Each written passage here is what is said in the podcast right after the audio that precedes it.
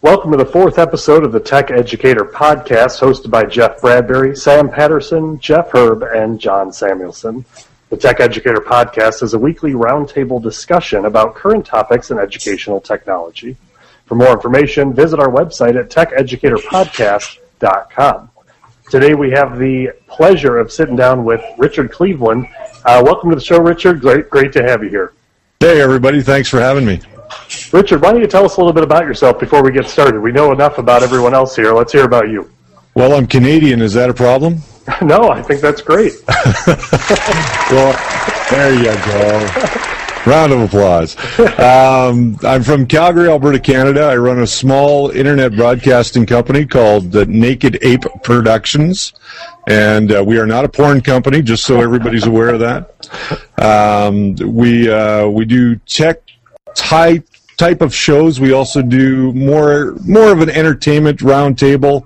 We talk about movies on one show. We talk about comic books on another show. And, of course, we talk about podcasting. That's awesome. Well, you'll be of value to some of our discussions on the show today. Jump in whenever you feel comfortable, and hope to have some good conversation with you. Excellent. There are some great ways to participate in the Tech Educator Podcast. We shoot this show live every week starting at 6 p.m. Central. You can interact with us as we record the show through a couple of different ways. We record live on the TeacherCast.net website. You can go to TeacherCast.net/live. You can also follow us on our hashtag at TechEducator. Our Twitter account is at TechEdShow if you want to interact with us that way as well. Let's jump into talking about some of our podcasts before we get started on our discussion part of the show. Let's start with the TeacherCast podcast with Jeff Bradbury. Jeff, how you doing? Doing well today. How is everybody out there? Doing great.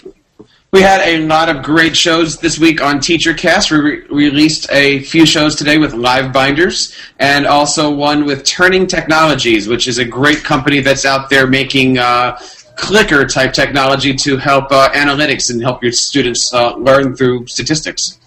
Very cool. And you did a webinar just this past week, is that correct?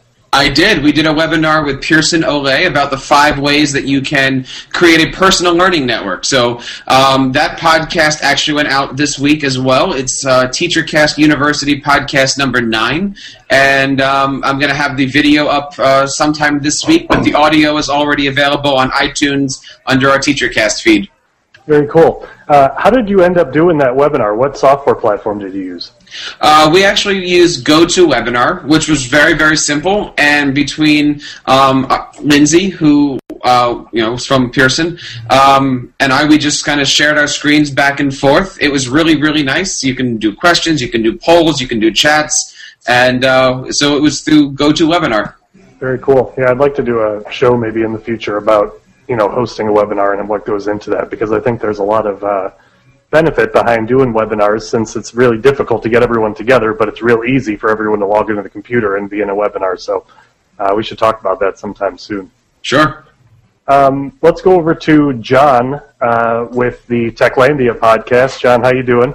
I'm okay. That's great. How's Arne Duncan?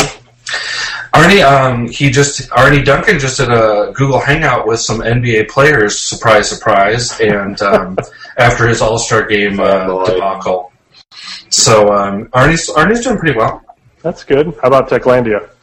At Techlandia right now, we were I went out to Portland with my co-host Allison, and we proceeded to tape 0 podcasts, and I had to fly all the way back to Austin, where we now have taped 3 in the last 4 days. Wow. So we've changed it up a little bit, and we're going. We're putting all of our links on the website called Learnist, which is also a good iPad app. And then we're going to also enroll people in class badges where they can start to win prizes from the little T-shirts and all the stuff that I have. A bunch of T-shirts and like Starbucks apps that I steal, and so we wanted to find a way to give them away. So we thought that class badges might be a good way for teachers to start learning some things. So if anybody's interested in signing up, the code is 4XJ1N, and they will be enrolled into the Techlandia and podcast class badges site, and they can maybe win some. We gave away, actually, Jeff, 2 T-shirts today already. That's cool. I know. Well, put that link in the show notes so we make sure that we can get that out to everyone. Okay. Cool. What about Patui? Patui, yes. All the time, I'm sorry. That's okay. It's Patui Tuesday, and we've got, well, this past week was horrible. Sab was sick. It was underplanned. He had some chat called the Jazz of Teaching. It was crap. But okay. This week, we're very excited because we're going to Portland for NCCE, which is, which is apparently not the cool conference happening this week because everybody else will be somewhere else on Thursday when Sam presents on PLNs, which he says has nothing to do with puppets. Whatever. Hopefully we're going to crash a Techlandia podcast with Allison this week. That'll be awesome. Corner somebody at TechSmith EDU and probably do some barnstorming at the conference, some guerrilla recording, and maybe a couple like live Patui cast from the men's room sessions or something. I don't know. Awesome.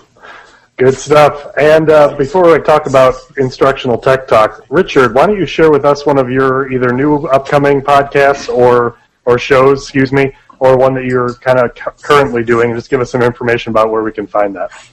Well, this past Saturday, actually yesterday, we just did our 45th episode of Between the Pages, which is a weekly comic book and geek culture report.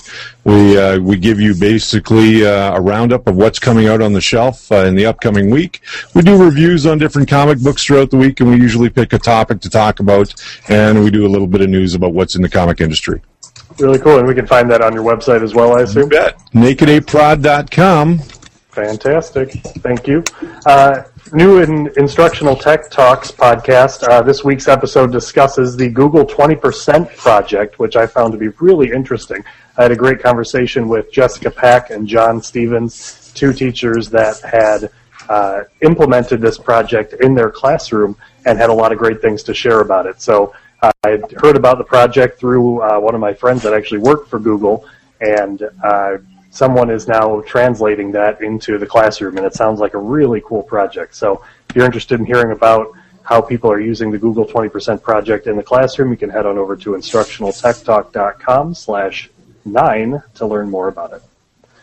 Let's move on, and we can talk about some of the things that we have in our queue for our discussion this evening.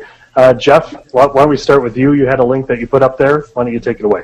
I had a few things that I saw in the news this week. Basically, it was saying that you're choosing who your employer is based off of the technology that they have in their offices, and how a lot of jobs right now are losing good employees because their offices are not up to date on the technology there. So they're losing access to people because they don't want to work in buildings that have older technology, which kind of is very telling for some school districts these days. Oh, I think that's absolutely true. I mean, especially when we're talking about how technology is so fervent and just permeating throughout all these buildings, you have to get to the point where you're able to support what you're asking teachers to do using up-to-date technology. And I think that article feeds into it perfectly. What do you guys think? Well, I was actually interviewing somebody recently, and they were talking about how their school, a middle school, was going to go BYOT in the fall, but that, quote, wouldn't affect the English department. So that would be bring your own teacher? No, that's technology. So they can bring in their iPads and their Dick Tracy watches and their full-body image scanners, but that's not going to affect the English department. I mean, why would it, right? Right. I like the big bring your own teacher. That's good. Yeah, that's what it's like here, actually. It is. Sometimes that's what it feels like. John, what do you think? Because this guy's busy with topics. I mean, I agree. I'm in my nice school district right now where we have tons of things, and you know, as much as I'd like to be out fighting the good fight at Title I schools, I don't want to leave all my technology, my one-to-one iPads. I want to stay there as long as I can, as long as they'll have me. Right, I'll stay. Can't say. But do you think that iPads and tablets are a useful item in the school system today for things like books and that kind of stuff, to leave out the paper trail and the 10 tons of books in your backpack? Absolutely. I know most school districts right now are looking to go one-to-one for some type of technology, and of course there's a huge debate of going iPads versus MacBook Airs, and more school districts are going towards tablets. However, there is a big push now for doing online tests, and of course that leads the questions of, are your online tests going to be compatible with a tablet device, and what questions are you going to be asked? Of course, it's easier to do a multiple choice question test on a desktop machine where you've got a mouse and a pointer versus doing it on a tablet device where it is slower and you have to deal with your finger as a variable there.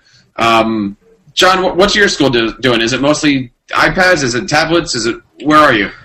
So we're at what we just on February 15th got one-to-one iPads for the entire K-5 school. So that's been it's made me put me in a lot more of a demand to go into classes, which has been incredibly great, because a lot of times for the first 3 months I've been fixing a lot of the problems that we had due to some construction. So the one-to-one iPads it's been incredible. Now, we're not talking about doing the testing on them. I don't know, and I that hasn't been brought up for us, but I would like to get my hands on some Google Chromebooks as well to kind of work in, kind of a relationship. I don't think you should just focus on getting completely one type of device. I think you need to have many different platforms to go through. So I'm really kind of looking forward. I'm hoping that we'll at least get like 20 to 30 Google Chromebooks into our school pretty soon so that we can kind of even the balance out a little bit. Awesome.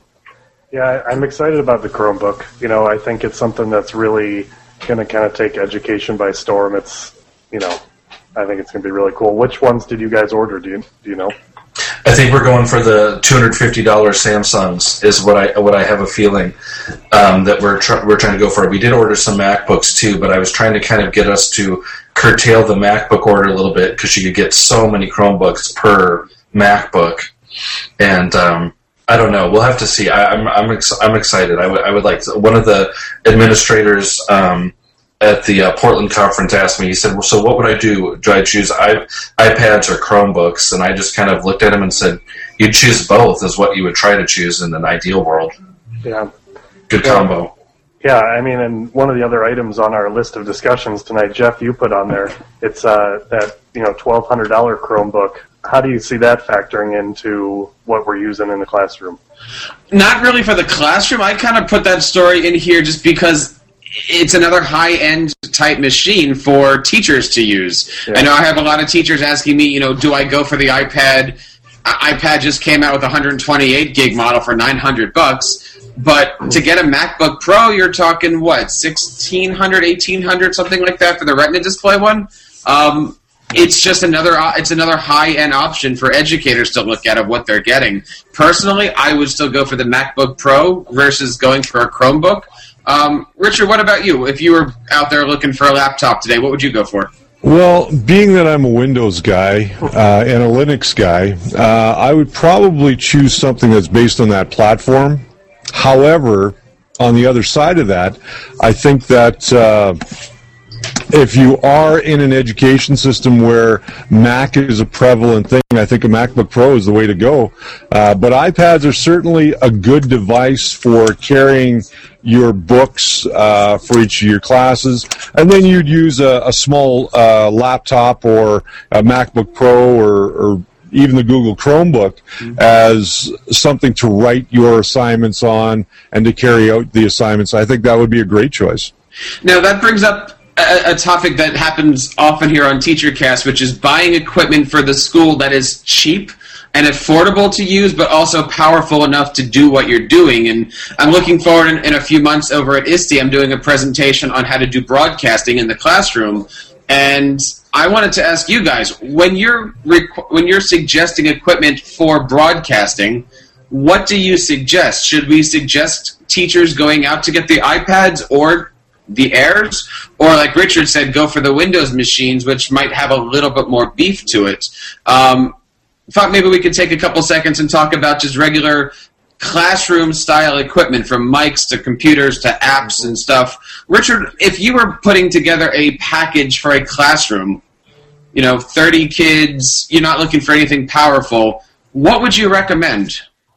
I would probably start off with no less than an i7 based PC or equivalent Mac product, although the Mac product you're looking at twice the price. If you wanted to stay within a reasonable budget, I would say go for an i7 on the PC side using the Windows platform, and get yourself some decent broadcasting software. As you know, Jeff, I built a brand new system here to run Wirecast over December, and the box cost me $1,100 to build. Mm-hmm. Now, most classrooms are going to be looking to do either broadcasting through Skype or through some kind of a Google Hangouts. Right. And when you're looking at microphones, I usually recommend either like an iRig mic or a Yeti, but most people are even going for Snowballs. What type of microphone would you recommend that's durable for an elementary class and even sophisticated enough for, you know, a high school level class? I think the best microphone to use in those types of settings is an Audio-Technica AT2005 USB microphone. It is a microphone that not only can be used via USB and becomes its own sound card when you plug it in, but you can also connect it to an audio board, such as a small mixer, through XLR. So it has both those features. And I think that's the microphone that you suggested that we use here with our mixer. And it's doing really well right here. And when it needs to be used well, it's doing well, I'll say that. But yeah, it was one that you recommended to me a few weeks ago, and I purchased 2 of them. And I've been using them ever since, and they're great. They sound awesome. And yeah, I do like the fact that they're XLR if you need it, or USB, and it plugs right into anything. I actually used it over the weekend to broadcast at a convention, and sound quality was perfect. Well, the difference between these and a studio microphone that you'd normally find that a lot of people buy, like the Yeti and the Blue Snowball, these are a dynamic microphone, so they have a much smaller range to grab a voice or to grab that sound around you. So I've got a furnace that's going off about 8 feet away from me, and you can't hear that when I'm talking, and when I'm not talking, the sound is dead. Yeah, that's really cool. It's definitely a nice feature, and especially if you're in a classroom and you're trying to do, you know, you can have actually like 5 recording stations throughout the classroom with those dynamic mics, because, you know, it's those condenser ones that are going to pick up everything around you, and with the dynamic ones, it'll be great that you can have those different stations and not have to worry about space constraints and everything, because they're going to pick up the kids that are right in front of it, not the ones that are, you know, like you said, 8, 10 feet away. So absolutely. Yeah, I think that's a really good recommendation for at least recording in class when you have multiple people wanting to do it.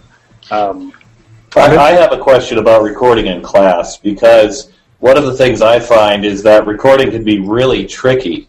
Some of my close friends have really difficult problems setting up recording situations. But I know that in the classroom with kids and equipment and whatnot, how can we set up a recording situation in class that'll help kids be successful and be, I don't know, what's the word, bulletproof? I think part of that goes to the software that you're using. Here in my studio, we use Wirecast. Wirecast is a powerful little program that's fairly reasonably priced. For the entry level, it's $500. For the pro level, it's $1,000. And you can record right into that software in both MPEG and FLE, which is a form of flash media. And it's all one button. And you can do that all at the same time. Absolutely. Nice. And so, I mean, I guess just to clarify, if we're going to be using something like Wirecast, what are some system requirements that we need in order to be able to run a piece of software like that? If you're running multiple cameras, you need at least an i7. Okay. At telestream.net/Wirecast, they have documents that you can download to see the different levels that are available, depending on the setup that you want to use. If you're using a single USB microphone and a webcam, a Mac Mini would be all you'd need. Okay. Very cool. And what about recording on the fly? Because a lot of teachers are doing that these days. What apps would you recommend on, say, a tablet device? On a tab, if you're just going to record audio, there's a great new one that actually just came out, and I just need to pull it up so I remember the name. It's called Boss Jock. Mm-hmm. And Boss Jock is a small program that you can install on your iPad. I think it's only about $5, and you can find that in the App Store. And then what you want to do, if you're going to use the microphone like I'm using here today, and the same microphone that you have, Jeff, you want to pick up a iPad camera connection kit, which is about $29. It comes with two little dongles that you attach to the 30-pin connector. And the one that you want to use has the USB on the bottom. They're quite small. They connect to the bottom of your iPad. You can plug one of these microphones directly into it through the USB. Monitor yourself through the headphone jack and record what you're saying. That's awesome. Nice. Yeah, that's really good. I was trying to, I mean, short of the iRig mic, which is kind of an all-in-one solution, I didn't really know that you could use the camera connection kit to be able to bring in a USB microphone. That's awesome. Yeah, it works quite well. It's a pretty powerful tool. Of course, they call it a camera kit, but I've been using that setup for anything from recording concerts to presentations, and it works just. Does it work for you on the iPhone as well, Richard? Yes, it does. So it's very versatile for, what was it, $20, $30, something like that? Yeah, about 30. It was $30 Canadian when I bought it. I don't know how that translates. It's about $25 in the U.S. Not well. We just only like $4. Everything at the iPad is either two prices, $20 or $3 million. That must be one of the $20 pieces. That's really true. That's pretty funny. Oh, that's cool. So, Richard, just to kind of recap, if we had the ability to have a computer that would run Wirecast, then that's awesome. But what if we have, you know, just a classroom set of iPads? What's our best solution? You still think it's that Audio-Technica microphone? I really do, yeah, because it's so versatile. I mean, you can actually even plug in a pair of headphones to the bottom of this mic and monitor what you're saying. Nice. Oh, cool. And it's really clear, too. That's cool. Yeah. Well, we should definitely put a link to the in the show notes to that microphone, just because I did not know that there was the ability to have a USB and an XLR microphone. I think a lot of people can find a lot of use out of that for sure. You know what? I'm going to grab one so I can show you the bottom. Give me a second. Yeah, and great. It comes with a really nice. See if I can pull this thing off. But it comes with a really nice microphone stand too. I actually. Cool. The week before I got this, and I spent $20 at Guitar Center on something exactly like this for another microphone of mine, and was very happy that when I bought my two mics, they each came with a stand. Yeah, that's great. So here's the mic here. Okay. It's a good rugged microphone. It's solid steel construction. Mm-hmm. So it's not the cheap microphone that you're going to find for your Xbox when you're karaokeing. And on the bottom, you can see that it has an XLR input, nice. It has a USB input, headphone input, and a headphone volume adjustment. Oh my gosh, that's incredible. The other nice thing that you can do with this microphone is you can lock the switch into the on position, so the kids can't accidentally turn it off while they're recording. Very nice. That's incredible. That's a really good all-in-one type piece of equipment. And how much do one of those run typically? In Canada, they're about $80. In the U.S. on Amazon, they're $49 right now. Wow. But we get free health care, so we have to pay twice the price. Right. Now, what I do recommend, especially for microphones like this, is go out and get yourself just a little windsock. Mm-hmm. These are about $1.99 at any good Guitar Center or music store that might be in your general area.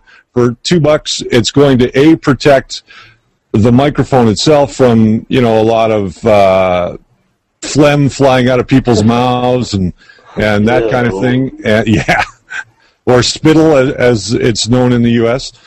And, no, those are two totally different things. I hate to interrupt you, but phlegm has a viscosity that's completely different than spittle. I mean, for being without any salivation glands, I can tell you a whole lot about this. I'm sorry. I like to call it patooey. Yeah, that's patooey. Right. Thank you. You can take them off and wash them. Yeah, that's good. And that kind of uses, that kind of doubles as a pop filter too. Then, it does, right? Yeah. It does double as a pop filter. Although this mic does really well without it, as far as the plosives from what you're saying. Mm-hmm. Oh, nice. Right, the fricatives. Yeah, right. Exactly. Good deal. All right. Anything else you want to add in there, Jeff, in that segment? No, I think we learned a lot. Yeah, no, that's really helpful. I know that's something that a lot of people always ask me about, how to get into recording situations in the classroom. So, Richard, thanks for sharing your insight on that. Hey, not a problem.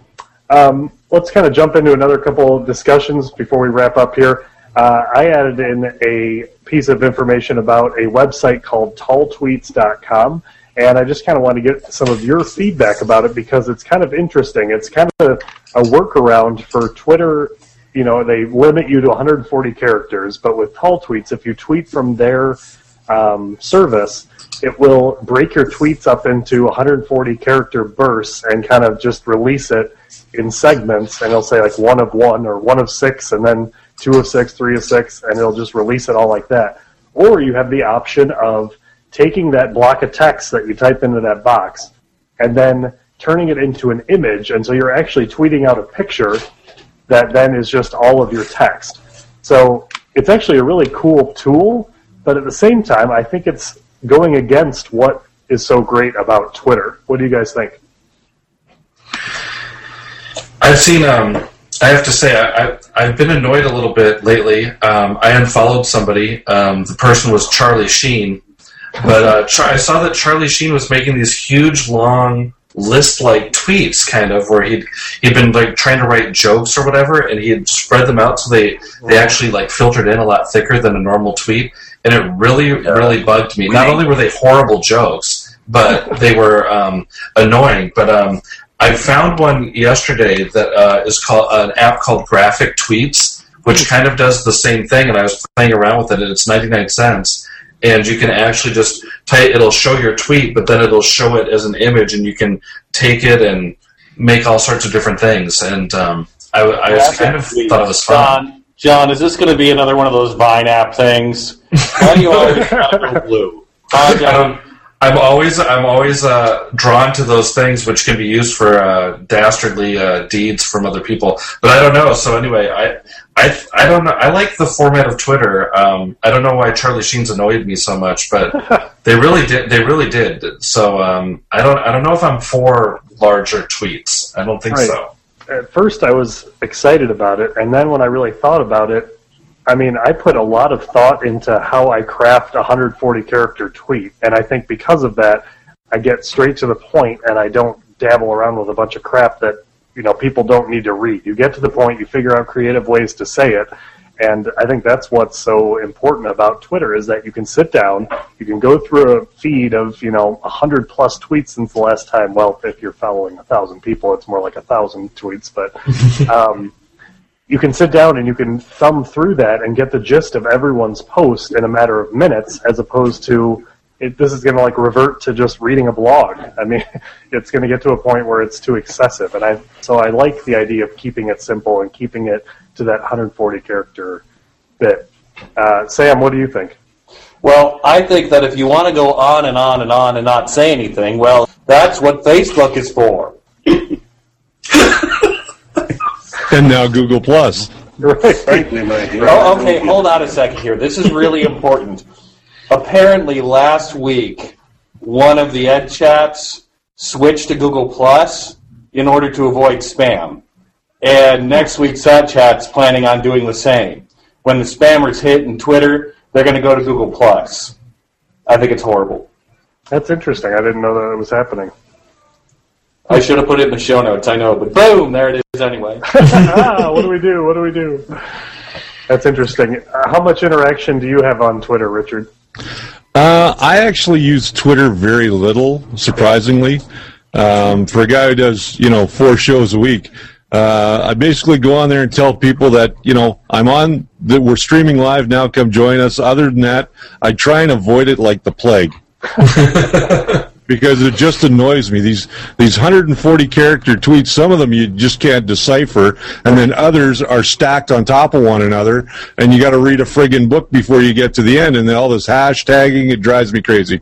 Just phone me and tell me what you want to say. Yeah, right. Richard, how do you actively avoid the plague? Penicillin. Penicillin. Okay, good to know. The plague isn't. Never mind. Oh, that's good. John, do you have anything to add into the discussion segment today? You know what? I was just talking about one of the things that I don't know. Richard seems like he'd be a good person to ask about it. I'm not a real technical guy, but there's this thing called the Seagate Wireless Plus 1 terabyte hard drive, drive where you can go ahead and take things from your iPads and your mobile devices, and it syncs wirelessly then, so then you can go through, and it almost creates like a little mobile hotspot, so that if you had one movie, you could actually stream it out to like 7 different devices at the same time is what it said, and then it wouldn't have to take up all the memory on your iPad. And I was just kind of wondering if Richard knew anything about that at all, or I think it just came out like last month, though. Yeah, I've seen a little bit about it. I haven't really read a lot about it. It would seem to me that a device like that could be problematic at best, because right now we have so many wireless devices in our life. From wireless phones to, even in our homes, we have 5G phones now. Right. And then we've got, other wireless devices, our computers, our iPads, our laptops, that kind of stuff. I can see where you can start cluttering that wireless airwave and that data not being transferred fast enough. Yeah, absolutely. I mean, especially I see that same issue in schools. We have poor wireless networks as it is, let alone trying to add something that's constantly trying to pull, large video streaming files. Is just going to clog things up even more. But, at the same time, that's something that's definitely on the horizon for a bunch of schools, is building those robust Wi-Fi networks. And maybe this is something that they can incorporate into these new redesigns as they start rolling out this new hardware. Because you're right, John, I really think that this is something that will have to come down the pipe eventually. It's going to be something that, we have these iBooks, especially these big textbooks, they're over a gig in size. And so if you're able to develop an iBook overnight or something, you want your kids to be able to get it easily, and this Seagate drive sounds like something that might be able to enable that too. So I understand it completely with what Richard is saying with the bandwidth issues and trying to get all these devices connected. But at the same time, I think it's something that's going to need to be figured out in order to be effectively distributing these kind of applications, too. So, interesting. Good stuff. Where did you see that, John? You know what? It came into my Scoopit feed a couple days ago, and I looked at it, and I thought, wow, that looks really useful. I thought that might be something that we could try. And it was retailed at $199, so that's what the price was. And I think it was just at the Consumer Electronics Show in Las Vegas last month. Very cool. Let's jump into some apps. What do you got on apps? We'll just do a quick whip and see what we got. Jeff, let's start with you. Well, I've been playing the He-Man app for the last couple weeks here. I don't know if you guys have checked it out. Oh, my God. Haven't you taken She-Ra yet? Well, there is a She-Ra campaign, and let's all remember that this is an educational program. But, yeah, I've been playing the He-Man app, which is doing really well. And last week they released, I think it was at least last week I noticed, the first Infinity Blade was actually a free app. So I've been playing Infinity Blade as well. But I wanted to bring up an interesting app that was free that I can't seem to put down. And, Stuart, this one might be close to your heart here, but it's called Llama Duck. And all you have to basically do is it shows you pictures on your iPad, and all you have to do is choose if it's a llama or a duck. But they only show the picture for less than a fraction of a second. And if you haven't tried Llama Duck yet, it's very, very addictive. And actually, I have to give full credit on this one to a student of mine at our high school, which I have to admit, Richard, is Canadian. And he came in and brought this Llama Duck thing, and it basically has infected most of the school. We're all walking around bumping into each other because we're playing Llama Duck. Nice. At least it's educational. Blame Canada. Yeah. When they take the ACT, if they happen to throw in a question where they have to identify between the two animals, hope for the best. Well, the problem is that I have a teacher at my high school who's an alpaca raiser, and I was showing him this, and he was very upset because most of the llama pictures are actually alpacas, and then I had to get an education on looking at the ears of these things, and I don't know, maybe Stuart can tell the difference between a llama and an alpaca and tell us what... In the dark, baby. Richard, what apps are you using these days? Actually, I was just introduced to one that I think has been around for a little while called Word Feud. Ooh. And it is a two-player game that you play across to anybody in the world, actually. And it's available both on iOS and Android devices. And it's basically Scrabble, a two-player Scrabble game. Oh, that's cool. Nice, and it's free. It is free. There is a paid version if you want the HD or to get rid of the ads. I think it's only $1.99 to buy it as well. But it's definitely worthwhile looking into, especially for English teachers. There you go. You know, if you want to introduce a spelling-style app to your kids, I think that's a great way to go. Fantastic. John, let's jump over to you for your app. You know what they've been working on a little bit is this app called Answer Underground. And I've tried to start taking questions for my podcast with starting an Answer Underground group, but it's pretty cool because you can make these little study groups for your class, and you can go in as a teacher and you can verify the comments and answer questions and stuff. And I'm always a big fan of being able to communicate like after the school day. That doesn't really bother me. So we've tried to start an Techlandia podcast Answer Underground group, where we keep getting people to join, and it's universal between iPad and the iPhone now. And I think they just updated it last week, so it's getting better, and they're really improving it a lot. So I like Answer Underground. Cool. Have people been pretty receptive to that for your podcast? Yeah, they've been joining. I want them to ask questions or make comments, and they have, I think some people are scared. Sometimes people ask like, "Where are my shoes or my car keys?" And I'm like, you know, I'll go in there, but.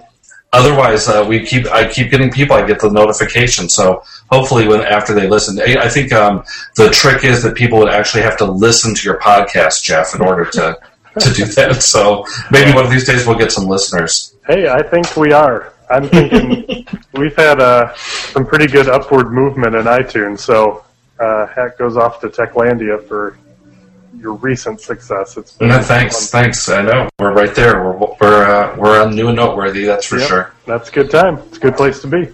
My app for this week is an app called Podbay. Some of you may have heard of it. It's a app that will allow you to stream basically any podcast that is available in iTunes live from the app itself. It's a very clean design. You don't have to go through all of the, you know, Apple Podcast flipping pages, random subscription issue things. I just found that this app seems to be really clean and really easy to use. That you can get to it by going to podbay.fm. It's available for iOS and Android devices.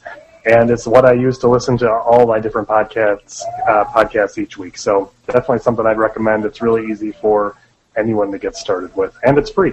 So definitely worth checking out.